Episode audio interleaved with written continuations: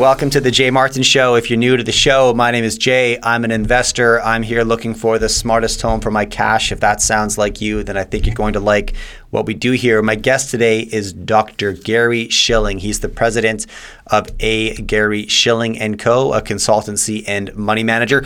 Today we got into where he's putting cash and why. Uh, conversations I'd love to have. Back up your thesis with your wallet. Let's find out what you're doing with your money.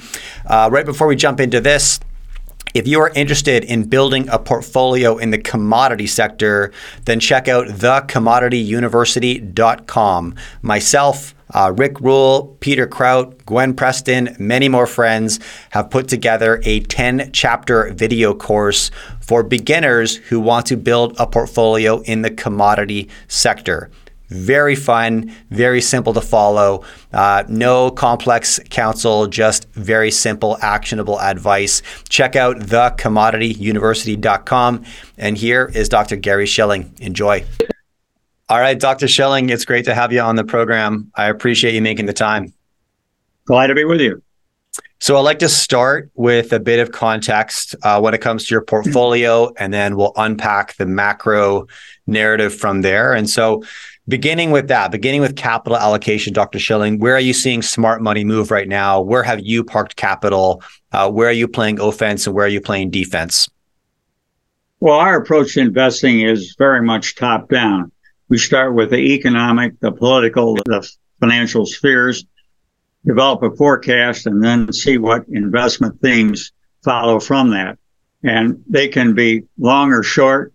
Being short is not unpatriotic in my view. Uh, they can be stocks, bonds, commodities, currencies. Uh, we, we want to cover the, the whole, the whole spectrum. Right now we have a, basically a risk off portfolio, which has been working for us, uh, as you can well imagine. Uh, we're basically, and, and, and by the way, uh, we're not stock pickers. Uh, we, we basically use E T Fs, uh, futures in some accounts and so on.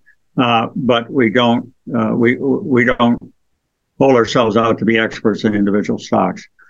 Uh, right now we're, uh, long Treasury bonds, which have been doing very well lately. Uh, and we can go into the reasons why on that. Uh, we're short stocks, which have also, uh, proved helpful. Uh, we're long the dollar. Um, we're short commodities, particularly copper. And the one area that we're uh, interested in a specific way is India. I think India has tremendous potential, and uh, we use E T Fs for India. So that's the portfolio, and it's uh, it's we use it with all of our clients. Uh, we're we're we're not uh, one from column A, one from column B. Uh, we tell people if they if they're if they're uh, interested in our approach and comfortable with it, welcome aboard. Uh, but that's the way we manage money. Okay, I appreciate that, Doctor Shilling. I want to unpack this a little bit now. So I'm going to start with uh, shorting stocks. So you're looking at specific sectors. Are you watching the rally right now in the S and P and having your doubts about the, su- the sustainability? Uh, walk me through your approach right now to being short. And th- is this the broad equities market? Is this well? A- well, we're uh, uh, we we do it via the S and P uh, and use uh, uh, exchange traded funds there. And I think that stocks are uh, are are vul- very vulnerable now because we are moving from a period of euphoria where a lot of people look for uh, a safe landing to the realization that the economy is weakening, and that's particularly evident in the all-important labor uh, labor area. Uh, so we are we're modestly short stocks. That's our smallest position, uh, but I do think there's going to be further declines there. Uh, early last year, um, w- we said we thought there'd be a thirty percent uh, top to bottom decline in stocks from their January third uh, a peak of last year. Uh, they went down about twenty-five percent, rallied, uh, have subsequently fallen. Uh, but I think to get to that target, you would take another twenty-seven percent decline from here. And I think we're in or close to recession, which will take down profits, uh, change investor enthusiasm to pessimism. And so that's the rationale for the short stocks. But it's a very small, it's the smallest of position of any of our, uh, of any of our positions. Okay, that makes sense. And thank you for that context. So when you look at the rally in the S and P right now, um, what you're waiting for is recessionary effects to take down corporate profits, destroy investor sentiment, their bullish sentiment. Um, that'll trickle into uh, into the market. What do you make of the rally that we're watching right now? What's behind this rally, Doctor? Well, I, as I mentioned, I think it is uh, enthusiasm that uh, inflation is coming down, and and the belief that we're in a soft landing. But what is more important to me than what's happening in stocks is what's happening to, to Treasury notes and bonds. That's where the action has really been. And and that's a much bigger position for us, and it's been working very well. And I think it is based on the idea that uh, the economy is is slowing. The Fed isn't going to turn around and shift toward ease immediately, but it will eventually. Uh, but in the meanwhile, uh, with a recession, there'll be a lot more interest in Treasuries as safe havens, a lot less competition from other uh, forms of, of, of, of borrowing and so on. So um, Treasuries are much more important to us than than stocks. Okay. Walk me through your, your long Treasury and long U S dollar thesis. Well, it's the same thing. The dollar's a safe haven. And, and when you have trouble around the world, investors flock to the dollar. And it's, it's really interesting historically, even if, even if the trouble starts in the U S, that's where, that's where investors go. Uh, they go to Treasuries, they go to the dollar as safe havens. And the, and the dollar is, I'm sure you know, has been very strong in the last year. Mm-hmm. I think it will probably continue to be uh, a, a safe haven effect. Mm, okay. Okay. And um, do, you, do you watch the de-dollarization conversation? Are you, are you following these threads? What's your take on the U S dollar losing any influence or status when it comes to global trade and exchange? Yeah, we've done a lot of work on that over the years, and going back to ang- actually ancient times, ancient Greek and Roman times. And we've looked at the characteristics for leading currencies in the world. And and they are historically associated with large economies, uh, which the U S is obviously the largest, uh, free markets, which the U S has. Now, China would love to have its uh, currency, the yuan, as an international currency, but they want to control it. And international money does not go to control currencies. It goes to free currencies. So free currencies is one. Open markets. And if you look at the size of U S uh, of U S markets in terms of of stocks and bonds, they dwarf, they dwarf anything else in the world. Uh, you look at all these various characteristics that historically have have uh, have been associated with strong currencies, and, and and that's where the dollar is. Now, you can people can argue that the dollar is going to be dethroned and so on, but eighty-eight percent of total international uh, uh, transactions today involve the dollar. Now, the dollar is preeminent. Nothing else really. There's no, there's really no second. So what do you make of uh, pundits who would claim that the United States empire is entered its sunset years, that the U S dollar is weak and the world has realized this? In addition, it's no longer safe because sanctions can weaponize the dollar, as you know, we've seen a few examples of. Um, th- this is hyperbole, sensationalized, uh, sensationalized headlines, or what's your take there? Well, what's new in that explanation over the last fifty years? I've been hearing that for fifty years. Uh, there, there's always that chorus of doubters, but so far they've been wrong. Mm. Yeah. Okay. Okay. Got it. Do you think that when uh, the United States essentially weaponized their currency in response to the Russian invasion of Ukraine, that that sent a message to central banks around the world that said this safe haven might not be as safe as it used to be? Or uh, do you think it was less of an event than than people make it out to be? Why do you say the U S has weaponized its currency? I don't understand your remark. Uh, confiscating six hundred billion dollars of U S D reserves from Russia in response to their invasion of Ukraine, when if U S dollar reserves are are the safe haven of the world, it sends a message that maybe they're not, because the U S can sanction these reserves if they see fit. Well, that's a pretty small percentage of the international dollars out there, and um, I don't think it's a meaningful, uh, meaningful development. Okay. All right. No, I appreciate that. Thank, thank you. So uh, walking down further through the portfolio, uh, short commodities. So is this in response to forecast of a global recession? What's your short commodity thesis right now? Yeah, well, uh, commodities are very supply and demand uh, dependent. But you got to be careful with commodities uh, because some commodities, oil in particular, have cartels to deal with. In other words, a very correct analysis of supply demand for oil can be upset when OPEC Plus comes out tomorrow with some announcement they're going to either cut or increase production. Um, so, yeah, oil oil has been weak. Um, oil prices are down thirty-two percent from their from their peak uh, last summer. But uh, but my my emphasis is on copper as far as commodities. Now, it's only one of many commodities, but well, I like copper in particular, and particularly uh, in our portfolios on the short side, because a number of reasons. One is copper is used in almost any manufactured product. It's used in plumbing, it's used in cars, machinery, you name it. It's got some copper in it. Uh, secondly, copper does not have cartels on either the supply or demand side. So the economic functions uh, act very well. Third reason is that copper producers such as, as, as Chile uh, desperately need dollars to service their foreign debts. So when the price of copper goes down, what do they do? They increase production. They don't cut it back. It doesn't act as the normal economic uh, commodity. They actually increase production to get to get the same number of dollars to service their debts. So the, the weaker the, the price, the more they produce, the more they produce, the weaker the price. It's a it's a self-feeding uh, cycle.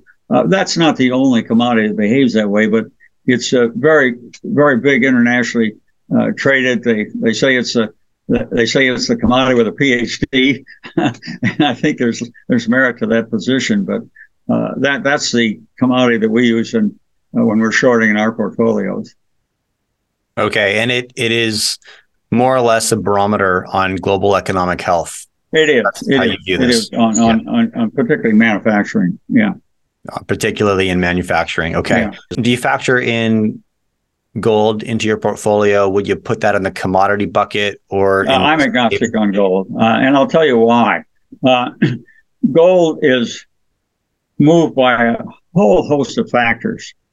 If you go back uh, in nineteen eighty-seven, um, gold went up to what was then a very high price, eight hundred dollars a month, and it went nowhere for twenty years. Uh, to be equivalent today, you'd have to be, I think, about twenty-five hundred dollars an ounce on on gold. But the, the problem I see with gold is there's so many forces that push it around. Uh, inflation, deflation concerns, political risk, uh, flight capital, uh, working over old gold tailings to get more gold out of what they threw away previously. Uh, there's an awful lot of sources there. And, and I, I, uh, I, I just find it, uh, at least I'm not smart enough to sort them all out. So I'm just agnostic on gold. Okay. Yeah. And so not not on the portfolio then, correct? No, no, never has been. Never has been. Okay, got it. Okay. Um, India E T F. So you're looking at emerging markets, but India is what you're focused on. Is that correct? India specifically. India specifically, um, okay. Yeah, India specifically. Uh, there's a number of reasons for that. And, and part of it is a fading star of China. I mean, China is a top-down regime. It's uh, manufacturing oriented, and the and the facts are that as economies increase, more and more spending is on services proportionally and less and less on goods. You can only put so many cars in your driveway, but you can have almost infinite spending on travel, recreation, medical care, et cetera. Indians are good at, at services, technology. Uh, China is good at manufacturing, so that's one advantage. Uh, China also, China is very much Um, a top-down society, and under um, Xi, who's basically anointed himself as president for life, uh, there's there's not an awful lot of concern about economic growth. Yes, enough to keep the populace at bay, but economic growth is very low on their list of priorities. It's really keeping control, uh, indoctrination, uh, communist views. And Xi has made that very uh, evident in, in recent years. So that's China. Now, that's important because China has been the, the, the, the locus of, of uh, globalization and a lot of interest there. Because I'm sure you're aware, China now has some very big problems with, with excess investment in property, uh, a lot of uh, bankruptcies and, and uh, bailouts necessary by the government. Uh, they're trying to get more consumer spending. Uh, therefore, they're increasing minimum wages, and that's driving a lot of low, low-end manufacturing out of China into into uh, Vietnam and so on. So, so this is really in a part of contrast with China and India. Now, what, let's go to India.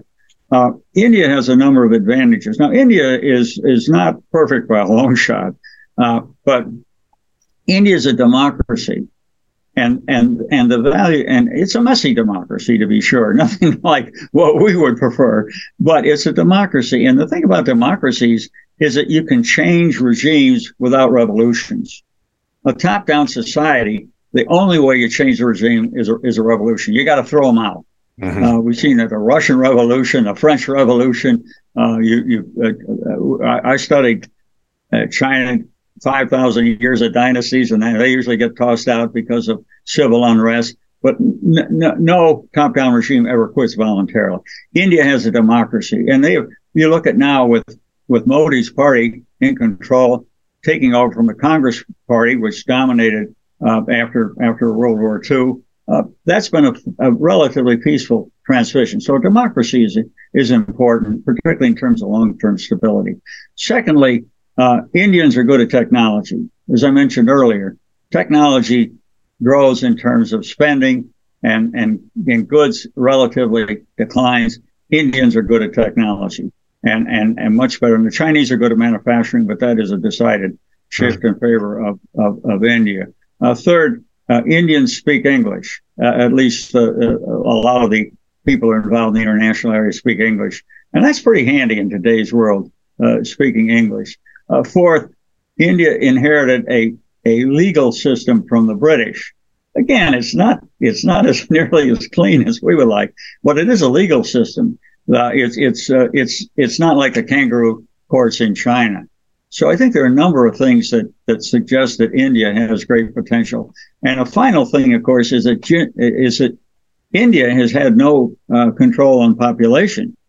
Uh, China did uh, under you go back to Mao, and as a result of the one child per couple, the the uh, working age population in China is is going to decline for the next four decades. That's that's that's that's demographic facts. That isn't going to change. Hmm. And, and and and whereas India, there has not been any control. They have a much younger, more adaptable population. So those are, I think, major forces in favor of, of India.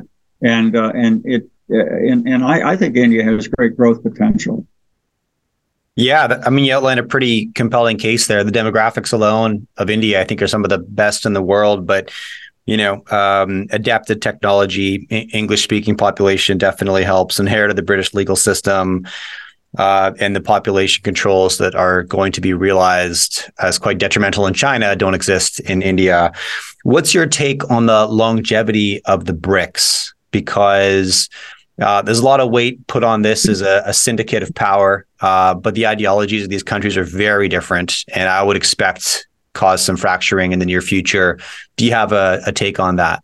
Yeah, I don't think it ever was a very coherent uh, group. I think it was just a it was just a group of what, four or five countries sort of thrown together because mm-hmm. there was the expectation they all were going to be uh, growing rapidly. But uh, I don't think there was much more than uh, sort of a figment of analysts' uh, hopes and, and amalgamation. But I, I, I think there are all very different. Uh, South Africa is certainly very different than China or India. Uh, you know, they, they just, I, I, I just don't think as, as a group, it, it means much. Given, given what you shared on China, that you said the fading star of China and a powerful country in decline might be incentivized to take aggressive action sooner than later, right? Before their power diminishes. And so, um, there's a lot of tension in the South Pacific right now, in the South China Sea, a lot of conversation about, you know, will or, or will China not arrive on the shores of Taiwan? Do you have any perspective on on those geopolitical implications? Well, that, you know, that that that definitely is an issue. Uh, in uh, Shakespeare play Henry the Fourth, Part Two, there's a great line that says, uh, uh, uh, "It says busy giddy minds with foreign quarrels." In other words, if you got problems at home, start foreign wars to mm. divert attention, and and that's what the Chinese are doing. Uh, their Belt and Road policy has has been a financial disaster. Uh, they were attempting to, to, to buy their way into places like Sri Lanka, which really is just uh, a complete, uh, a complete disaster, uh, and so on. And they're, they're, they're really trying to buy their way around the world, and it, and it just hasn't, it hasn't worked. But it doesn't mean they're not going to continue. And of course, a, a big question is, are they going to, are they going to raise more hell with Taiwan? Uh, and that, that, that, that gets pretty serious, because we've got some, Uh, I think, pretty firm commitments to de- defend uh, Taiwan. But yeah, I think I think China could very well uh, try to create more difficulties around the world. And again, as their domestic economy fades, again, you know, busy getting minds with foreign quarrels. Mm. Yeah, interesting. I'd love you to walk me through, if you don't mind. You said the Belt and Road Initiative has been a financial disaster. Could you outline that case for me a little bit? Well, they, uh, the whole idea was that China was going to invest in a lot of these uh, these areas and basically buy, uh, make investments there, and in effect buy the allegiance of these of these countries. Uh, the problem is that that China, uh, unlike the U S and other Western countries, they did not provide this aid pretty much with no strings attached or very low interest rates that a lot of times get forgiven. You know, let's face it. Uh, but China, they, they, they lent this money with, with, with high interest rates, and uh, they've, uh, they, they've really demanded control in a lot of cases. Uh, Sri Lanka, I think, is probably the outstanding problem area, but they've, they've basically said, if we make the investments, we want control. And, uh, and, and a lot of these countries have no way of repaying these debts that they've incurred uh, to Chinese investments. Uh, China's also insisted on using Chinese contractors and Chinese labor. It doesn't help the country very much if they move in with all their contractors and equipment and labor and so on, and don't employ and, and train the, the local people. So mm. it's uh, it, it may look good on paper, but it doesn't really do much good for these countries, except to saddle them with debt that they're never going to be able to repay anyway. Mm-hmm. Mm-hmm. Okay. I appreciate that. Any other emerging nations, emerging markets outside of India, Doctor Schilling, that, that are catching your attention as worth a look? You know, I'm sure there are some, but I haven't, uh, I, I've been, I've been following India for a long time, and uh, it's for the reasons I, I articulated earlier, uh, have been very impressed with India, and, and we're invested there, but that's the only one. And uh, th- there probably are others, but I'm just, I just haven't uh, uh, done a, a detailed search, and none of them have come to my attention. Yeah. Okay. All right. Uh, Doctor Schilling, for anybody who wants to hear more from you, I know you, you publish um, a, a newsletter, and anybody who's interested can find that at a gary schilling dot com. And just for context, there's no C in Schilling, just S H. Yeah, yeah, yeah. Schilling. Used to be about four generations ago. Well, I had a great great grandfather who uh, he said, "Well, uh, you don't pronounce it, and, and it takes extra ink to write." So he so he uh, voluntarily took it out. It's German, but he took it out. That's hilarious. And, I've been, right. and we've been living with it ever since. Can you can you walk me through what people receive Uh, in terms of your distribution and analysis? Yeah, yeah. And, and and we do have a, a monthly newsletter, and if anyone would be interested in seeing a complimentary copy, we do have a, a toll-free number, and the number is eight eight eight, three four six, seven four four four. eight eight eight, three four six, seven four four four. Be happy to send you a com- complimentary copy, and you can sort of see what we're doing. Our, our, our uh, December issue is a rather interesting one. It goes back Uh, it goes back uh, uh, forty-one years, as a matter of fact, to when I first started forecasting deflation. I wrote an extensive article for Fortune magazine in nineteen eighty-two on this. And uh, a lot of this issue is really looking at, you know, how did we do? Uh, how did we come out? And And and it has it has evolved, uh, not not one hundred percent, but it's evolved pretty well. But it's I think it's indicating a lot of the uh, disinflationary themes. And disinflation means lower and lower inflation rates. Uh, whether whether I don't think we're going all the way to deflation, widespread declines in prices, but disinflation. And uh, and and they've worked out. But uh, you know what's also important is what of these themes are still viable, and that's what we uh, concentrate on in this December issue. So, if anyone's interested, we have to send them a complimentary copy. Okay, appreciate that. Um, and a gary schilling dot com. Look, I appreciate your time today, Doctor Schilling. It's been great having you on and chatting with you, getting some perspective on where you're focused and where you're allocating capital. So, thank you very much. You're welcome. All right. If you enjoy my content, do me a favor. Follow or subscribe to this podcast. Drop me a rating and a review and share this with a friend. All of these things allow me to get bigger and better guests on the show. Now you can catch me all over social media at Jay Martin B C. Thanks for tuning in.